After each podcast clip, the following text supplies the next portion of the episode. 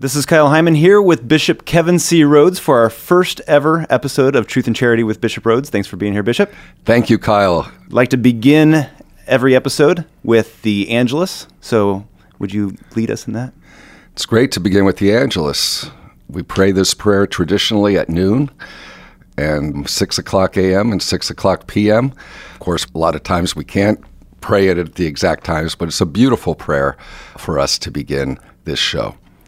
In the name of the Father, and of the Son, and of the Holy Spirit. Amen.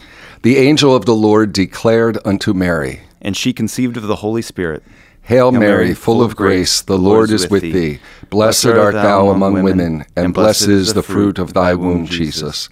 Holy Mary, Mother of God, pray for us sinners, now and at the hour of our death. Amen. Behold the handmaid of the Lord. Be it done unto me according to your word. Hail Mary, full of grace, the Lord is with thee. Blessed art thou among women, and blessed is the fruit of thy womb, Jesus. Holy Mary, Mother of God, pray for us sinners, now and at the hour of our death. Amen. And the Word was made flesh. And dwelt among us. Hail Mary, full of grace, the Lord is with thee. Blessed art thou among women, and blessed is the fruit of thy womb, Jesus. Holy Mary, Mother of God, pray for us sinners, now and at the hour of our death. Amen. Pray for us, O Holy Mother of God. that we may be made worthy of the promises of Christ. Let us pray. Pour forth, we beseech you, O Lord, your grace into our hearts, that we to whom the incarnation of Christ your Son was made known by the message of an angel, may by his passion and cross be brought to the glory of his resurrection through the same Christ our Lord. Amen. In the name of the Father, and of the Son, and of the Holy Spirit. Amen. Welcome to Truth and Charity with Bishop Rhoades, brought to you in part by Notre Dame Federal Credit Union. On our first episode, Bishop Kevin Rhoades, Bishop of Fort Wayne South Bend, shares his favorite moments from the recent convocation of Catholic leaders in Orlando. He'll talk about the lessons he learned there and how he hopes the diocese will grow as a result. Then he'll answer questions submitted by listeners, including how we can encourage more lay people to help with evangelizing and why we ring bells at certain points during Mass. If you have a question for Bishop Rhoades, go to redeemerradio.com slash askbishop or call 260-436-9598.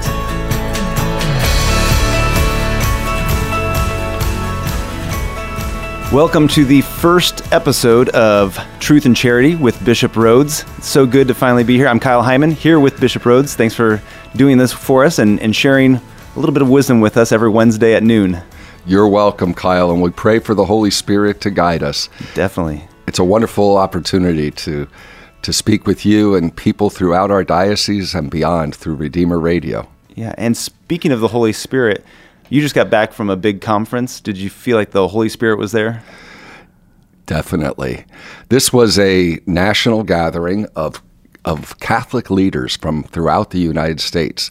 And there were about 3,500 Yeah. people, including over 150 bishops, hundreds of priests and sisters and brothers, deacons, and certainly the majority lay people who are leaders in their dioceses and parishes across the country. It was definitely a very spirit filled event.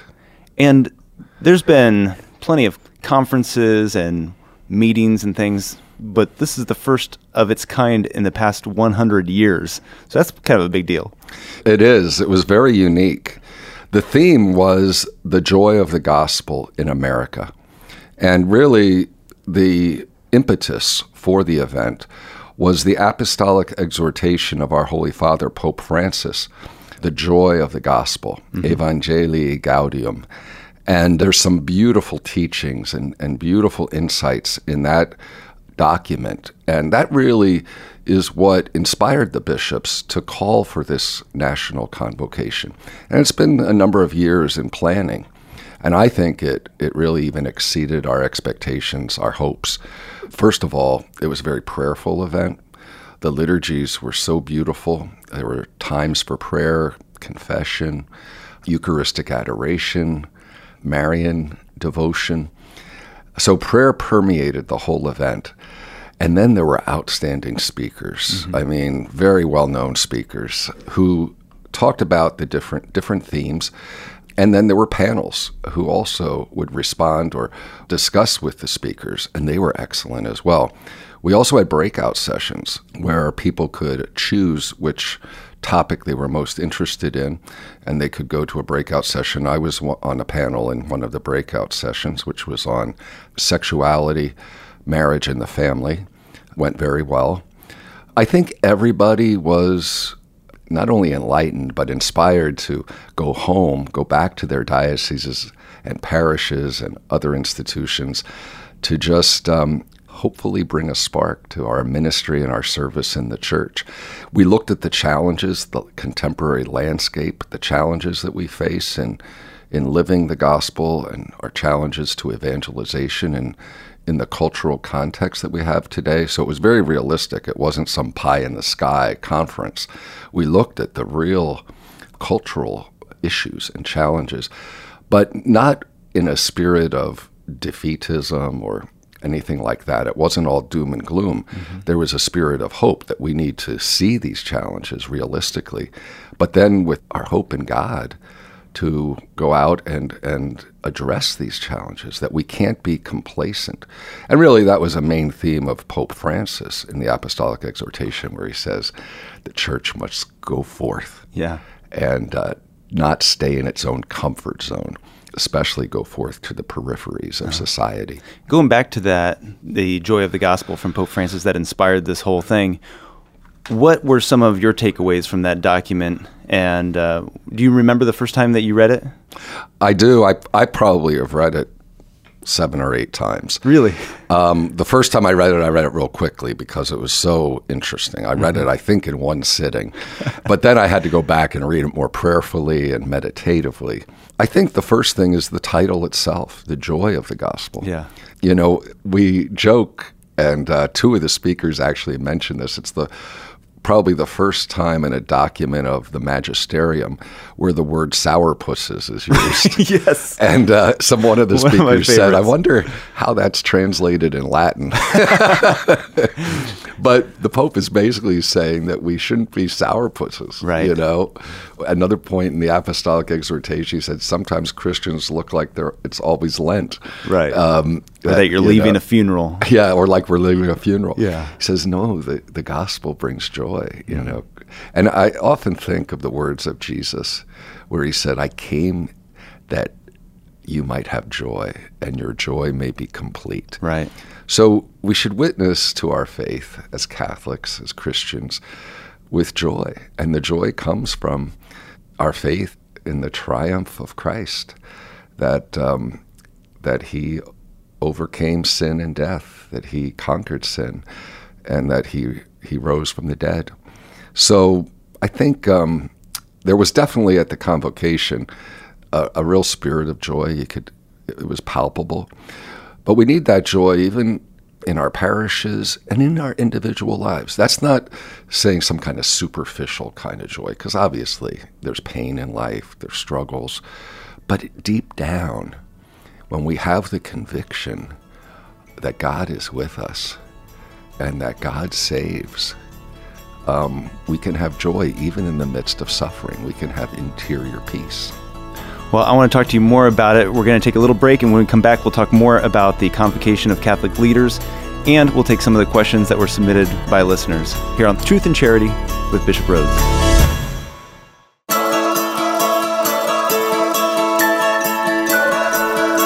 This is Kyle Heimann. I am here with Bishop Rhoades for our first episode of Truth and Charity with Bishop Rhoades. We've been talking about the convocation of Catholic leaders that was recently held down in Orlando, Florida.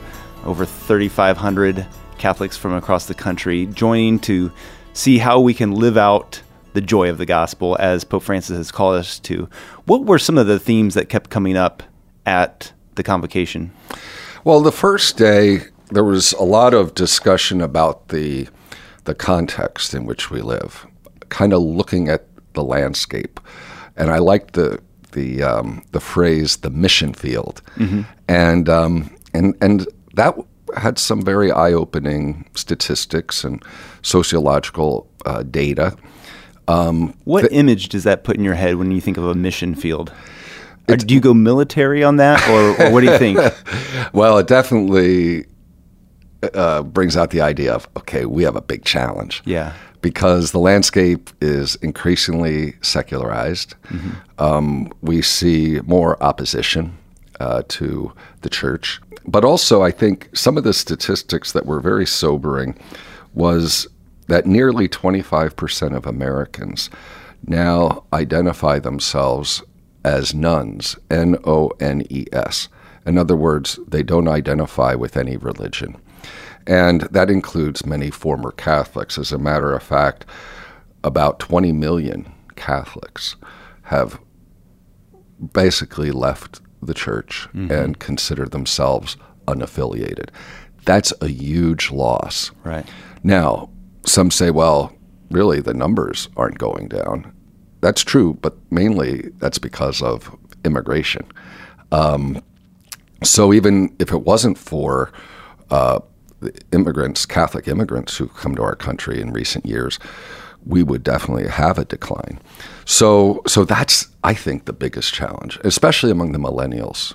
That's where we see the growth in these religious nones. That's why here in our diocese, ministry with young adults is, is a real top priority.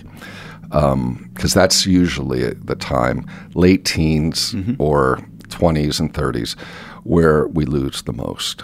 And so we need to, ha- and there are many different causes that could be looked at.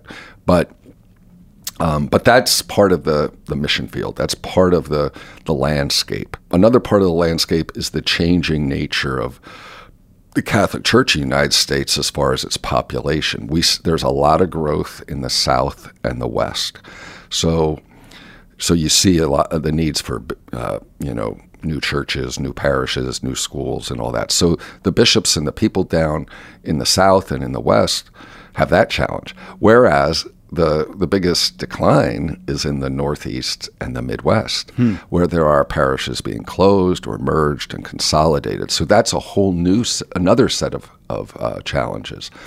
But then the the ethnic and racial makeup of the church and country, we looked at that a lot, and especially the huge increase increase in the Hispanic population, which I think now is prob- probably forty percent of Catholics in the United States are Hispanic. And when you look at young people under the age of 16, we're talking 60% of hmm. Catholics are Hispanic. That's a huge um, uh, issue and a great gift in, in many ways.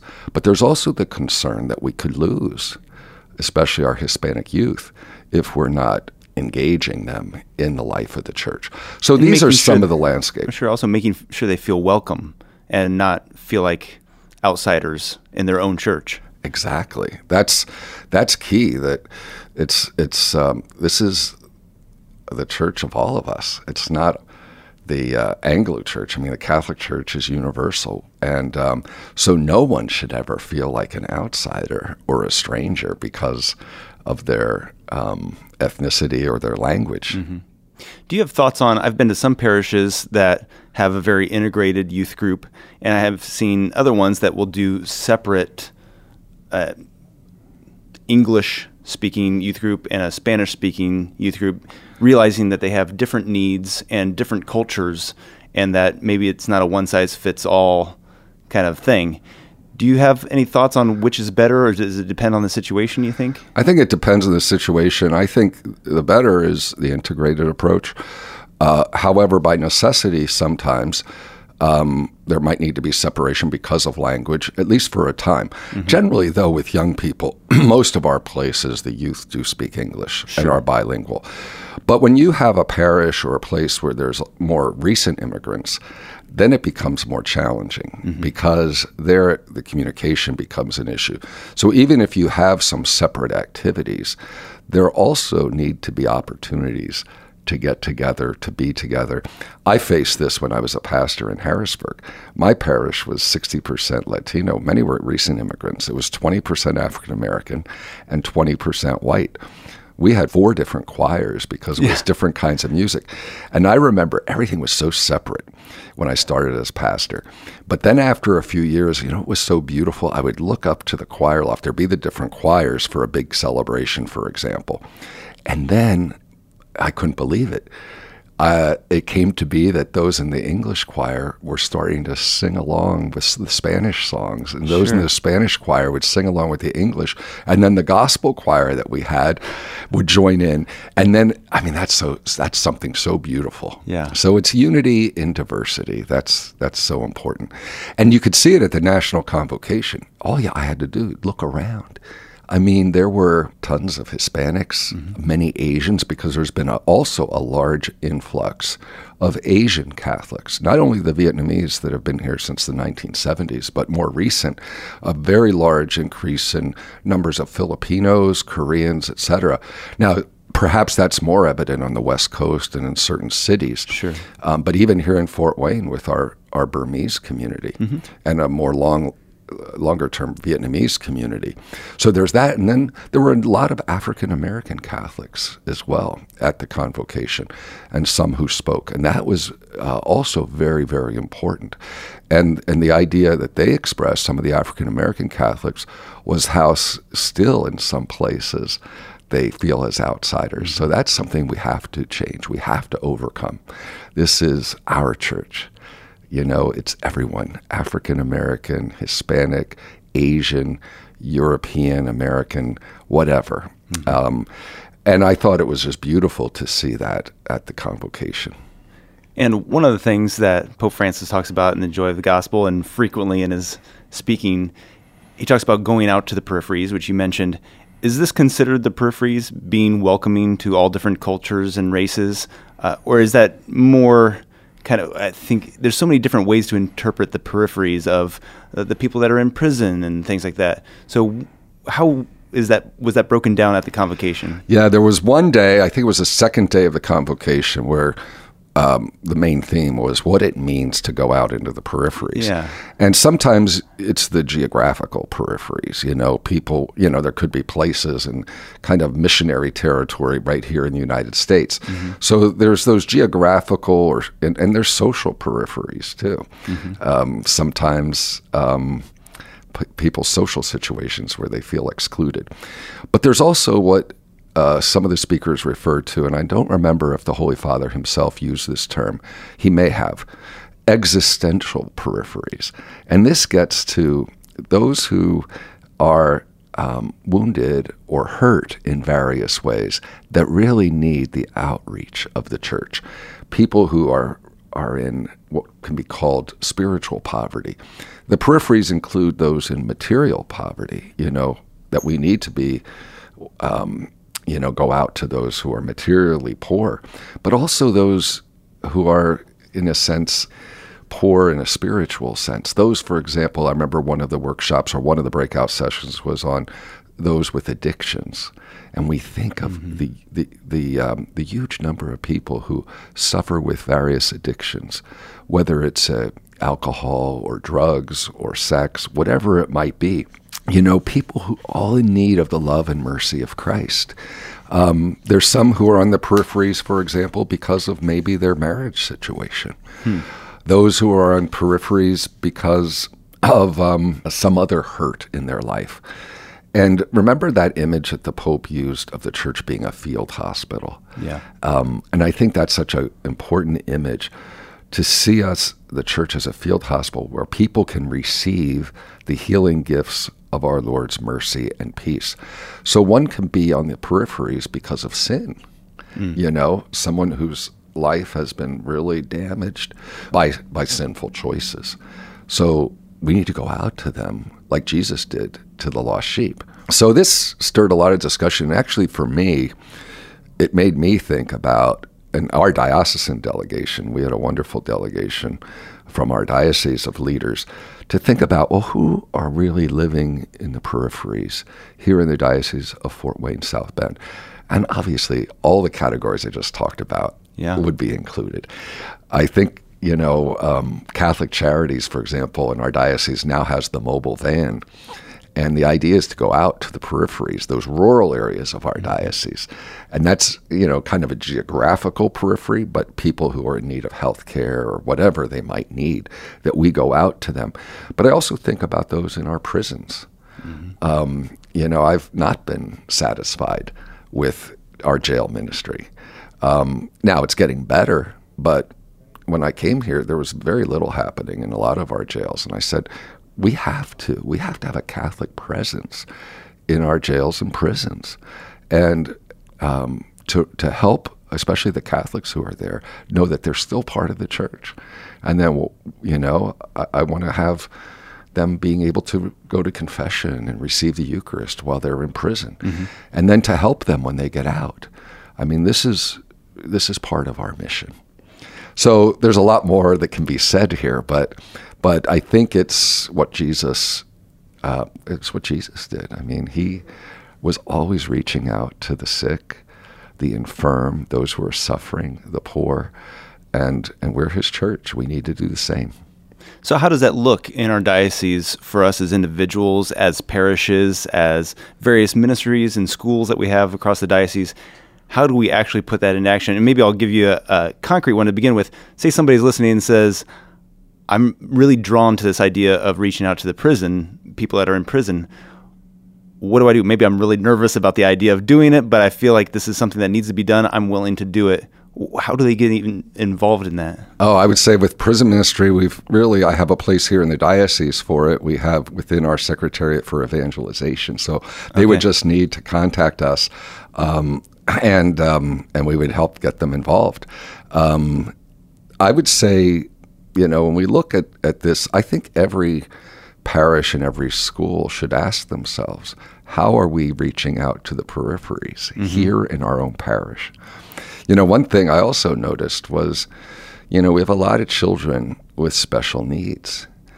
And, you know, I used to it used to break my heart when I would see that our Catholic schools couldn't accept a child with special needs because we didn't have the money to to staff get to get the special staff yeah. and that that we needed to serve those needs. Well, we've been improving in that.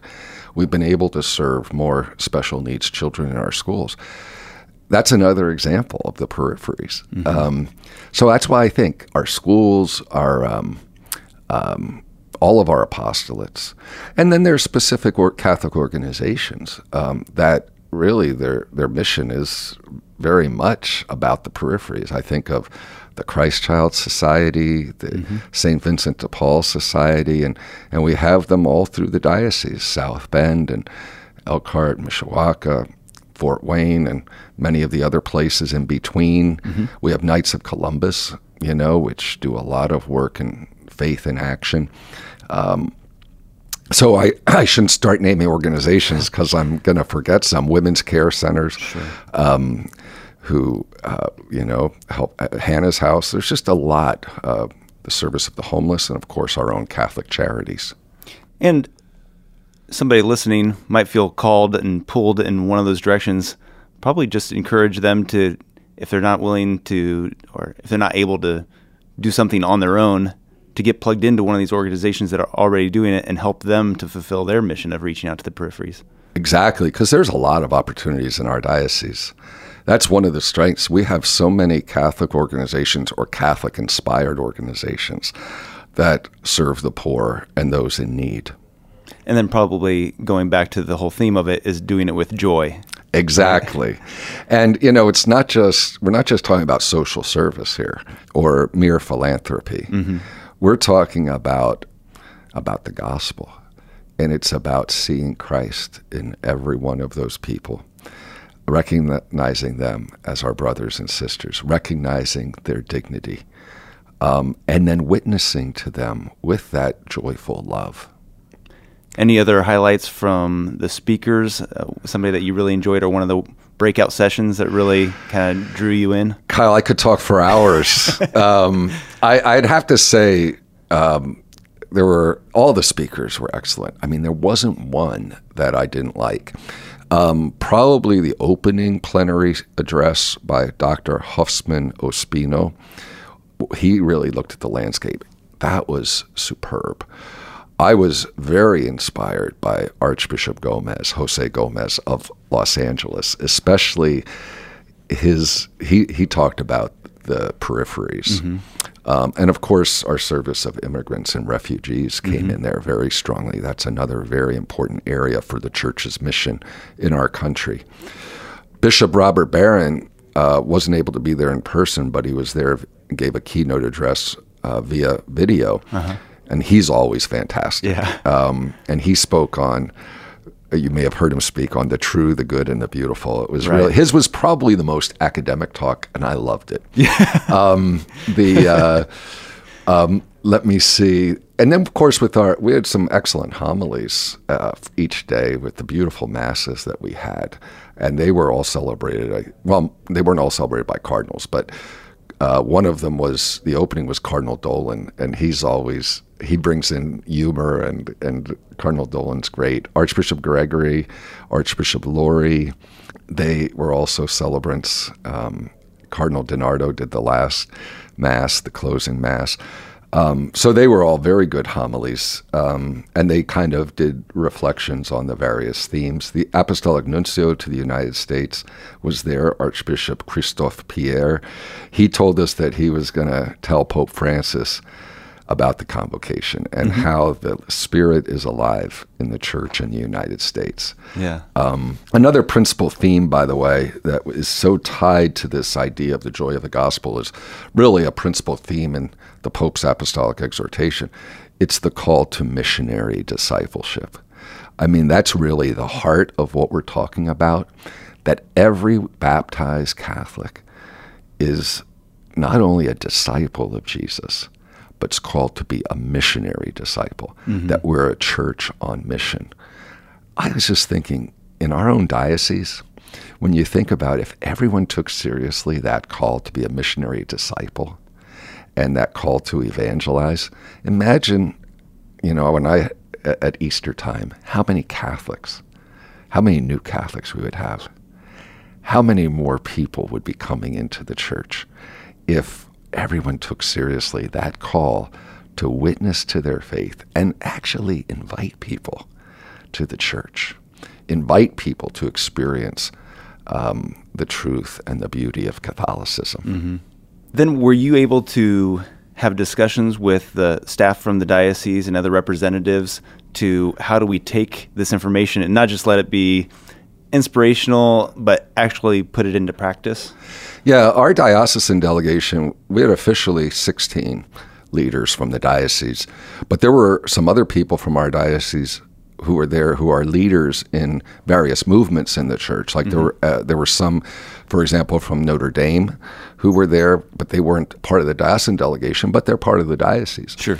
Um, and there were some others too, two uh, doctors who are part of the Catholic Medical Association. Um, they were along, but anyhow, we did. We would have informal discussions and conversations over meals, and um, and we all went to different breakout sessions so that we could share. Since there were so many good ones, Yeah. so that we could share. We had one formal luncheon meeting where we discussed how we're going to bring all of this back to the diocese. But we're going to meet now that we're home to do that in a little more systematic way. Um, and you know, it's not all about like creating new programs. Um, we have a lot of programs. I think the most important thing is is that we look at our mission with fresh eyes and to um, just have a deeper commitment to all of these things. I mean, it may mean a new program. I'm not s- ruling that out, but it's not so much about programs. It's about really living our mission with gusto, you know, to uh, try to ignite that spirit of evangelization. One of the, on the last day, they talked about spirit filled evangelizers. And um, that's really important. And uh, one other thing I, I can't uh, fail to mention is that we, you can't go out unless you first go in. One of the speakers, I can't remember, I think it was one of the bishops, maybe, who, who, said, who spoke about that. Because it, it all comes from an encounter with Christ in our own lives, in our own prayer, our own hearts you know, we can't give what we don't have. So really, it was a call also to a spiritual renewal in our own lives, our own life of prayer, for example. Uh, how much do we pray? Is it really central to our day? Um, those things, because where do you get the energy and the strength to evangelize if not from that friendship with the Lord. So we have to go in, all of us, to just spend time with the Lord, to be with the Lord. We think of Jesus himself. He would how often he'd go up on the mountain just to be with his Father. Um, so that that's something, and we need to be nourished by the Eucharist. We need to go to confession regularly. Um, you know, we have to receive the mercy of Christ if we are going to try to share that mercy with others.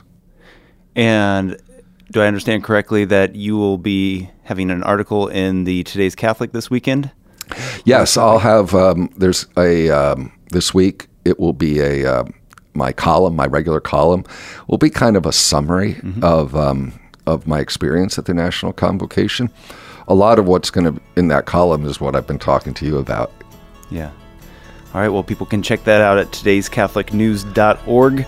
We're going to be back for my favorite part answering your questions that you have for Bishop Rhoades.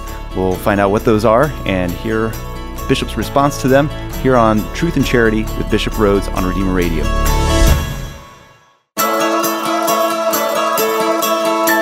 This is Kyle Heimann here with Bishop Rhoades for Truth and Charity with Bishop Rhoades. It's now time for listener submitted questions. I'm really looking forward to this. We've got all kinds of questions that people have submitted. You can do that at redeemerradio.com slash ask bishop. You can you'll see that some people have their names attached to it in parishes. Some have asked to be anonymous. You can do it either way and share your questions so Bishop can respond to those. Our first question comes from Dave Newhouse from St. Ad- Adalbert's, who says, How can we encourage more lay people to help with evangelizing? Wow, that question fits in with what we've been talking Yeah. about. Thanks, Dave. Excellent question. We definitely have to do a better job at uh, at, at having getting more of our lay people to to help with evangelization. Um, I want to say that it begins with every person's witness to their faith in whatever their circumstances, and that isn't just by going to church on Sunday. It's also by witnessing to the joy of the gospel at work, at home, in the neighborhood. Um, you know, people are attracted uh, more by our witness than by our words. And if they see that we live a little differently, if they see, you know, the joy, if they see the goodness, that gets people thinking that they might say, let's say they're not Catholic or not even, or, or maybe they're one of the religious unaffiliated, and they look and they see the way we're living, and they might say, I want to have that. I want to experience that happiness, you know? So we shouldn't underestimate the power of that everyday witness. But then, in addition to that, you know, I think Catholics oftentimes are a little bashful or shy about talking about their faith. You know, now that doesn't mean you go around preaching to people all the time. I mean, that can turn people off. Yeah. But there are opportunities that we can we can take to, to talk to people. You know, I just on, in the airport, uh, both going to uh, Orlando and coming back, I, I met different people I'd never met before that we ended up talking about the faith. Now, that was very natural because, you know, I'm wearing the Roman collar. Uh-huh. Now, they didn't know I was a bishop. They'd come up and say, Father. Uh-huh. But I had a couple people come, especially on my way back. I said, This is definitely the Holy Spirit, who came up to me and talked about some problems that they wanted. One guy came up to me and said, I never had a, got to talk one on one with a priest before. And he had a serious marriage problem that he hmm. wanted to talk to me about. And he didn't know I was a bishop. He just thought, he was, I, I don't think I, t- I didn't tell him I was a bishop. I said, I like being called father now and then. Yeah. So, um, so, but, but for lay people too, um, to be able to talk about the faith, you know, um, and not in an argumentative way, but just, just in a positive way. And then and not you know i know it's scary for some people so it takes some courage to do this um, and then to invite people to church. We don't invite people enough. Um, you know to say would you like to you know you're talking to someone who, who shows some curiosity why not say would you why don't you would you like to come with me i'll pick you up we'll go to mass and then you could start explaining to them about what's happening at the mass etc um, but I think we have to really get across to our to our own people that this is part of their identity as Catholics. Uh, this is part of their vocation. This is mission.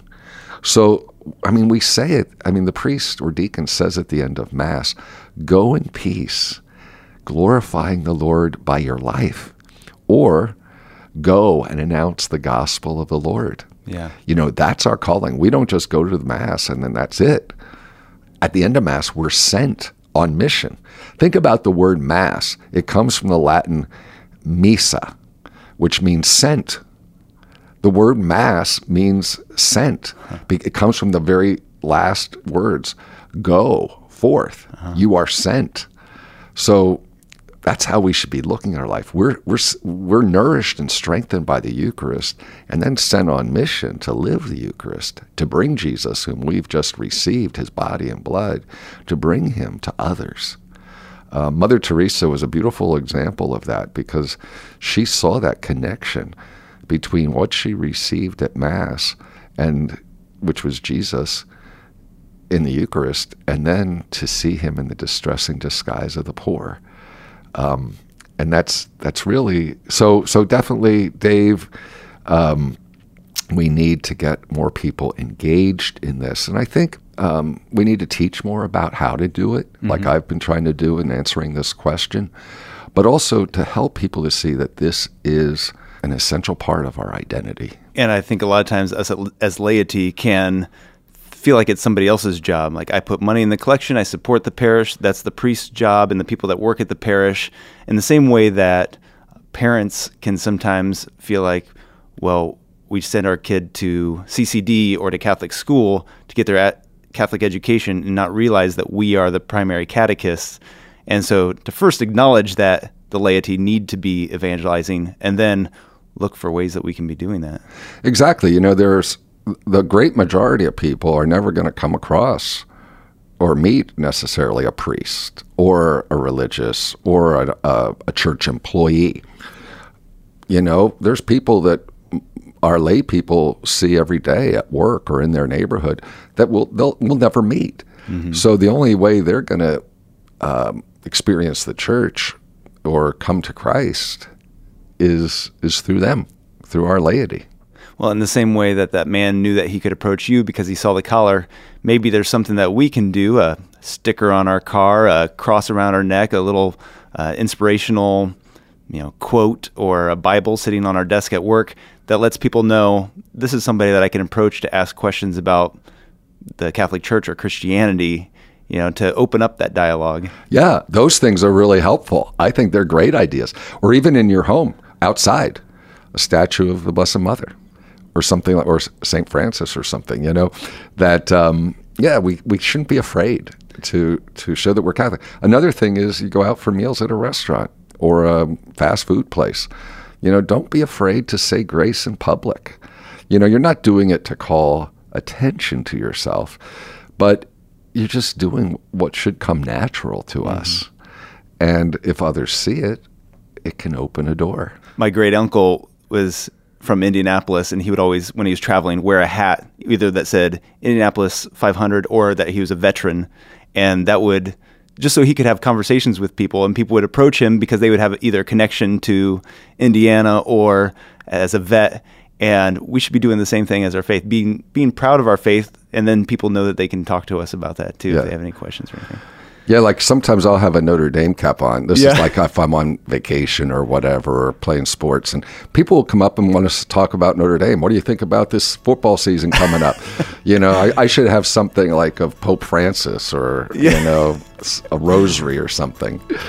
Uh, All right. Well, when we come back, we are going to have more from Bishop Rhoades on Truth and Charity. We'll take more questions from our listeners here on Truth and Charity with Bishop Rhoades on Redeemer Radio. This is Kyle Heimann here with Bishop Rhoades for Truth and Charity. With Bishop Rhoades, we've been answering some questions from some of our listeners, and we have a couple anonymous questions. One person asked, How are dioceses formed, and how are the boundaries set? So, when does a diocese become an archdiocese? Is another question. And is there ever a new diocese formed in the U.S.? Lots of lots of questions bundled up in this one. Yeah, that's a lot of questions, but I, let me try to answer it. But um, basically, when it comes to um, formation of dioceses, that's really something that uh, is done by by Rome, mm-hmm. specifically by the Pope or those who serve the Pope. So, as the church grows in a particular region, new dioceses are created. a diocese may be growing a lot in population, so it's split into two dioceses. Obviously, when the Church of the United States began, the first diocese in our, well, we were actually part of the Diocese of London and then part of Quebec. And I mean, it just Huh. the first diocese in the United States, though, was Baltimore. It encompassed uh, all that at that time was the United States. I think it was 1787 or 1789. And then in 1808, four dioceses were created from the Diocese of Baltimore New York, Boston, Philadelphia, and uh, Bardstown, Kentucky. So, But we- they still would have covered the entire United States. yeah, yeah. Now, of course, it wasn't what is today the United States because some of the was in French hands, some in Spanish hands, etc. Sure. The um, so so the church grew. More and more dioceses were created. Uh, an archdiocese is would be what we would call the um, the the principal diocese of a, an ecclesiastical province. So, for example, dioceses are grouped um, in a province. So we're part of the province of Indianapolis, and that's the archdiocese. The province also includes the Diocese of Fort Wayne South Bend, the Diocese of Gary, the Diocese of Lafayette, and the Diocese of Evansville. So a diocese becomes an archdiocese only when it becomes a province. Okay. Okay, so And that's not always specific to the state boundaries. no, no, because there's areas in the country where there might be several states, you know, where there's less population that would be united into a province. Now, in Pennsylvania, there were eight dioceses. That was one province. Philadelphia was the archdiocese. But if you look at, um, I'm trying to give an example of another province that crosses the state lines. Um, I think, for example, the province of Boston uh, Boston is an archdiocese, but it would include not only the dioceses of Massachusetts, but also Maine and New Hampshire and Sure. Connecticut and Rhode Island. So, so that's basic. I hope that answers the question. Are there ever new dioceses formed in the United States? Yes. Um, you know, I think probably the most recent ones are areas where the church is really growing, like Texas. I know there have been new dioceses in the past decade or two that have been created in Texas, and there may be some other areas that I don't know. Um, and there are also times where a diocese could be suppressed, um, where what was a diocese could be put in with another diocese because there's been a decline in population. Now, that doesn't happen very often, but because the church is pretty much growing all over the world, but that does happen at times. So I hope that helps. But it's basically a decision made by by uh, in Rome. You know, it'd be a something that the Pope would have to approve. Okay. Another question that we have from an anonymous person says, "Why do we ring the bells at the consecration and other times during mass?" Let's start maybe with when are those times that we ring the bells during mass? Well, it's really during the uh, Eucharistic prayer. Um, generally, when the and it's not required, it's optional. When the priest prays the epiclesis, that's the prayer where he puts his hands, both hands, over the bread and wine, uh, with palms down, and he prays that the Holy Spirit may descend and uh, change the bread and wine into the body and blood of Christ. Often that's when the bells are rung. And then they're rung again when the priest holds up the sacred host at the moment of consecration, right after he says, This is my body, which has been given up for you. And then when he raises the chalice filled with wine and says, This is the chalice of my blood, etc. When he elevates the chalice, then the bells are rung. Um, there's, uh, as I said, it's not an obligation, it's an option. It used to be an obligation, but now it's optional. So a lot of places, some parishes they do, some parishes they don't. This is something that goes back really to the 13th century.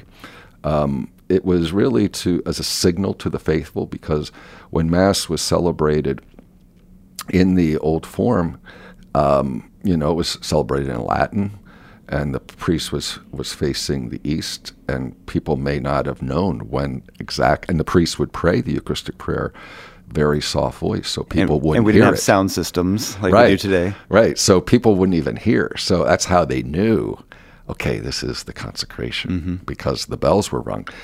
So you might say, well, we don't need that anymore. Why do we still do it?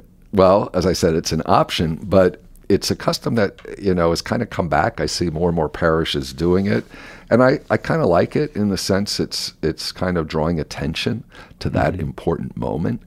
Um, the ringing of the bells, um, you know, kind of brings attention to the, the this is an important moment. Uh, it's the moment of transubstantiation. Well, I think that's all we have time for today. We will be back next week at noon here every Wednesday for Truth and Charity with Bishop Rhoades. Thank you so much. Could we get your Episcopal blessing before we go? Oh, very happy. The Lord be with you. And with your spirit. Blessed be the name of the Lord. Both now and forever. Our help is in the name of the Lord. Who made heaven and earth. May Almighty God bless you, the Father, and the Son, and the Holy Spirit. Amen. Thank you, Bishop. I appreciate your time today. You're welcome, Kyle.